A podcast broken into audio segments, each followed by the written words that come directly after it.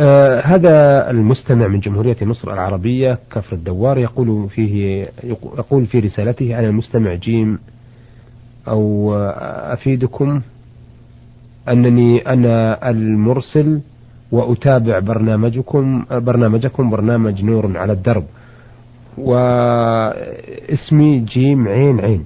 يقول في رسالته بالنسبة للدعوة الإسلامية على أيام الرسول عليه الصلاة والسلام هل وصلت إلى الدول الأوروبية وخلافها وما وخلافها؟ وما موقفهم منها؟ وكيف كانت تنقل إليهم؟ الحمد لله رب العالمين والصلاة والسلام على نبينا محمد وعلى آله وأصحابه أجمعين. جوابنا على هذا السؤال أن الدعوة دعوة النبي صلى الله عليه وسلم في عهده لم تصل إلى الدول الأوروبية وإنما كانت في جزيرة العرب وما حولها فقط ولكنها انتشرت إلى الدول الغربية بعد ذلك. وسوف تصل إلى جميع أقطار الدنيا لأن هذه الرسالة عامة. فستقوم الحجة على جميع أهل الأرض في هذه الرسالة. نعم. ومن مات منهم قبل أن تبلغه رسالة النبي صلى الله عليه وسلم فإنه يحكم له في الدنيا بحكم الكفار وأما في الآخرة فأمره إلى الله عز وجل. وأرجح الأقوال عندي في هذا وأمثاله. أنهم يمتحنون يوم القيامة بما يشاء الله عز وجل ويكون نتيجة ثوابهم بل ويكون ثوابهم نتيجة لهذا الامتحان الذي يريده الله سبحانه وبحمده. نعم. نعم. المستمع محمد عبيد الهويدي بعث بهذه الرسالة يقول حدث ذات مرة أن صلى بنا الإمام صلاة المغرب وبعد أن صلى الركعة الأولى وقام للركعة الثانية تذكر أنه ليس على وضوء. فقطع صلاته وكان من بيننا نحن المأمومين إماما ولكنه من مساجد أخرى وكان قريبا من خلفه فقال له أم وصلي يا فلان فتقدم دون أن يقطع صلاته صلاته آه الإمام الثاني. فأتم الصلاة كلها فهل صلاتنا صحيحة؟ أم لا وبعد أن انتهى من الصلاة آه تعددت الأقوال فما الحكم؟ وفقكم الله. الحكم في هذه المسألة أن صلاة المأمومين صحيحة. وذلك لأن هذا الإمام الذي تذكر أنه على حدث فعل الواجب عليه وهو الانصراف من الصلاة لأنه لا يمكن أن يتم بهم الصلاة وهو محدث. وهؤلاء المأمومون معذورون حين صلوا وراء إمام محدث وهم لا يعلمون به لأن ما لم يبلغه ما لا يبلغه علم الإنسان لا يكلف به. فهم في ابتداء صلاتهم ابتدأوا صلاة موافقة للشرع ظاهرا وهذا غاية ما يجب عليهم. ثم لما تبين فساد صلاة إمامهم وأتم بهم أحدهم فقد بنوا على صلاة صحيحة والبناء على الصحيح صحيح. وهذا القول الذي ذكرنا هو الراجح من أقوال أهل العلم وهو أن صلاة المأموم لا تبطل ببطلان صلاة الإمام. نعم لو فرض أن بعض المأمومين يدري أن إمامه محدث فإن صلاة هذا العالم لا تصح. لأن ائتمامه بإمام يعلم أنه محدث تلاعب حيث تم بشخص يعتقد بطلان صلاته وليس في دين الله تعالى من تلاعب. نعم. آه سؤاله الثاني يقول إنني رجل آه يقول أتى رجل إلى الصلاة فوجد أن المصلين قد انتهوا من الصلاة. في أي فرض فأقام الصلاة وصلى الركعتين الأولى من آه الأوليين من الصلاة. فدخل رجل آخر وهو قائم يصلي الركعة الثالثة. فهل يصلي معه أم يقيم الصلاة ويصلي لوحده؟ هذه المسألة كسابقتها أيضا مما اختلف فيه أهل العلم فمنهم من يرى أنه لا يجوز أن يدخل الثاني مع الأول لأن الأول لم ينوي الإمامة من أول الصلاة. ومنهم من يرى أنه يجوز للثاني أن يدخل مع الأول وإن لم ينوي الإمامة من أول الصلاة. وهذا القول هو الراجح ودليله ما جرى للنبي صلى الله عليه وسلم حيث قام يصلي من الليل وحده فقام إليه ابن عباس رضي الله عنهما فصلى معه. ولم ينهه رسول الله صلى الله عليه وسلم ولا منعه من ذلك. والقاعدة أن ما ثبت في النفل ثبت في الفريضة إلا بدليل. نعم. ويدل لتقرير هذه القاعدة وهو أن ما ثبت في النفل ثبت في الفرض إلا بدليل أن الصحابة رضي الله عنهم لما حكوا صلاة النبي صلى الله عليه وسلم على راحلته في السفر قالوا غير أنه لا يصلي عليها الفريضة أو المكتوبة. فلما استثنوا هذا دل, على دل ذلك على أن ما ثبت في النافلة ثبت في الفريضة وإلا لما كان وجه لاستثناء الفريضة في هذا المقام. وعلى هذا فيجوز إذا دخلت ووجدت إنسان يصلي الفريضة وحده يجوز أن تصلي معه. ثم إذا سلم قضيت ما فاتك إن كان قد فاتك شيء. نعم. نعم. آه السؤال آه الثالث والأخير في رسالة محمد عبيد الهويدي يقول إذا رأى المأموم في ثوب الإمام نجاسة ولم يعلم بها الإمام فماذا يفعل؟ أفيدونا جزاكم الله كل خير. إذا كانت هذه النجاسة مما يعفى عنه كيسير الدم الخارج من غير السبيلين فإن ذلك لا يضر وليستمر في صلاته مع هذا الإمام.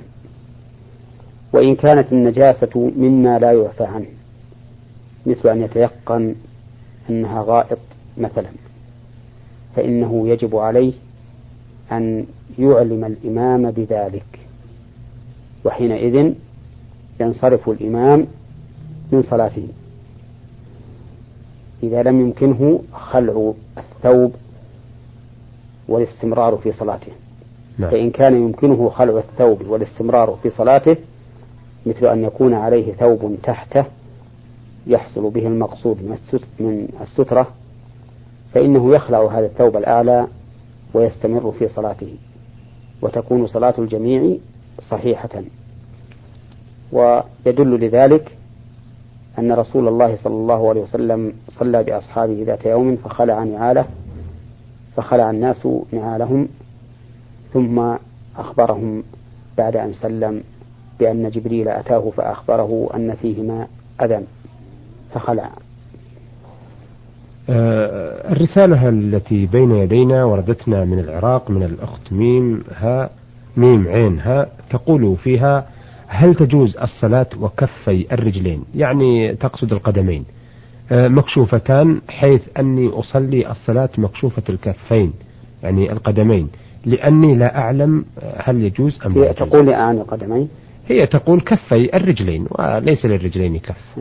لعلها كفي والرجلين. لا تقصد الكفي لأنها أضافت له ولم تأتي بواو للعطف. وش قال؟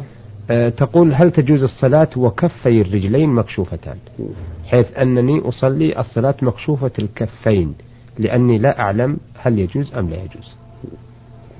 نقول هذه المسألة فيها خلاف بين أهل العلم وهو هل القدمان والكفان مما يجب على المرأة ستره في صلاتها أو لا. والاحتياط أن تسترهما المرأة لأن النبي صلى الله عليه وسلم يقول دع ما يريبك إلى ما لا يريبك. فإن لم تفعل فنرجو أن تكون صلاتها صحيحة صحيحة. نعم. آه، سؤالها الآخر تقول سمعت بأن مشط الشعر لا يجوز أثناء الحيض ولا قص الأظافر والغسل فهل هذا صحيح؟ هذا ليس بصحيح. فالحائض يجوز لها قص أظافرها ومشط رأسها ويجوز أن تغتسل من الجنابة مثل أن تحتلم وهي حائض فإنها تغتسل من الجنابة أو يباشرها زوجها في غير الوطن فيحصل منها إنزال فتغتسل من الجنابة. فهذا القول الذي اشتهر عند بعض النساء. من أنها لا تغتسل ولا تمتشط ولا تكد رأسها ولا تقلم أظفارها ليس له أصل من الشريعة فيما أعلم. نعم. أه تقول في أحد الأيام صليت العصر قبل الأذان وأنا لا أدري لأني كنت قلقة جدا بسبب أني مريضة. أه وفي التحيات الأخيرة سمعت الأذان فهل تصح صلاتي أم أعيدها؟ وفقكم الله. إذا كان الأذان على أول وقت الصلاة فإن صلاتك لا تصح. والواجب عليك إعادتها ويكون ما وقع منك نفلا تزيد به حسناتك. وإن كان المؤذن يتأخر بعد الوقت فلا يؤذن في أوله فإن صلاتك صحيحة حيث تعلمين أو يغلب على ظنك أنك صليت بعد دخول الوقت على أنك إذا كنت مريضة فإنه يجوز لك أن تجمعي بين الظهر والعصر وبين المغرب والعشاء إذا كان يلحقك مشقة في الصلاة في صلاة كل في إفراد كل صلاة بوقتها. أه سؤالها الأخير تقول استشهد من أقاربنا شاب في معركتنا وكان مسلما وتقيا إلى درجة وحزنا عليه حزنا شديدا. أه إثر وفاته وحدث وحدثت صديقاتي في المدرسة عند وباء أه عنه. وبعد مضي عدد من الأيام قالت لي إحدى الصديقات يا صديقتي إني رأيت في منامي الشاب الذي حدثتين عنه وهو يدرس لنا وأخذ يصلح دفاترنا وكتب على دفترك جيد جدا ممتاز وعلى دفتري علامة التصليح. وهي آه، فأنا تقول بقيت قلقة في هذا. نرجو إذا كان هناك تفسيرا لهذه الرؤيا. أنا لست أعرف تفسير الرؤيا ولكني أرشد إخواننا المسلمين إذا رأوا ما يسرهم أن يستبشروا خيرا وأن يحدثوا به من يحبون كما أمر بذلك رسول الله صلى الله عليه وسلم. وإذا رأوا ما يسوءهم أن يستعيذوا بالله من شرها ومن شر الشيطان وأن لا يحدثوا بذلك أحدا فإنهم إذا فعلوا ذلك لا يضرهم ما رأوه في منامهم. نعم. آه المرسل آه الحقيقة الذي بين يدينا لم يوضح اسمه لكنه يقول آه، أو آه، مكتوب عليها من جرت الأخلاص الجديدة بالقصيم وصاحبها عبد الرحمن عبد العزيز عبد الله السيف وأعتقد أن هذا الاسم. آه، له أسئلة عديدة في بعضها يقول إن بعض الناس هدانا الله وإياهم إذا جاء إلى الصلاة وصف يصلي مع الجماعة فإنه يجهر بالصلاة بالحمد لله بالحمد بالفاتحة. وبالسجود والركوع وهذا يخلف بالذي بجنبه. فهل هذا جائز أم لا؟ أفتونا. جزاكم الله خيرا. لا يجوز للمصلي أن يجهر بالقراءة إذا كان مأموما ولا بالتسبيح ولا بالدعاء على وجه يشوش به على من حوله. لأن النبي صلى الله عليه وسلم خرج إلى أصحابه ذات يوم وهم يقرؤون ويجهرون. فقال النبي صلى الله عليه وسلم لا يجهر بعضكم على بعض في القرآن أو قال في القراءة. ولأن في هذا أذية لإخوانه المصلين وقد قال الله تعالى والذين يؤذون المؤمنين والمؤمنات بغير ما اكتسبوا فقد احتملوا بهتانا وإثما مبينا. ولأن هذا الرجل لا يرضى أن يفعله غيره معه. نعم. فإذا كان لا يرضاه لنفسه فكيف يرضاه لغيره؟ وقد قال النبي صلى الله عليه وسلم لا يؤمن أحدكم حتى يحب لأخيه ما يحب لنفسه. فبهذه الأدلة الثلاثة يتبين أنه لا يجوز للمرء المأموم أن يجهر جهرا يشوش به على من حوله من المصلين لا في القراءة ولا في التسبيح ولا في الدعاء. نعم, نعم. آه، سؤاله الآخر آه، يقول إذا لصق الرجل على جسمه لصقة عن مرض في جسمه في أي ناحية دون آه، من من أنحاء الجسم ووجب عليه الغسل فهل يكفي هذا أن يتعفر بالتراب أفتونا وهل يكفي الغسل فقط ولا يتوضأ؟ أفتونا جزاكم الله عنا خيرا. نعم نقول إذا كان على شيء من أجزاء جسمه لزقة وضعها لحاجة فإنه يمسحها إذا اغتسل أو إذا توضأ وهي في أعضاء الوضوء. وهذا المسح قائم مقام الغسل كما أن المسح على الخفين في الرجلين قائم مقام غسلهما. فإذا مسح عليهما أجزأه عن التيمم الذي هو العفور عند العامة. ولا يجمع بين التيمم والمسح. لأنه جمع بين طهارتين كل منهما بدل عن الأخرى ولا يجمع بين البدل والمبدل منه وعلى هذا فنقول إذا أصابتك الجنابة وهي واللزقة في صدرك مثلا أو في ظهرك فامسحها عند الاغتسال ويجزئك ذلك عن التيمم وتكون طهارتك تامة. نعم. أثابكم الله. في السؤال الثاني.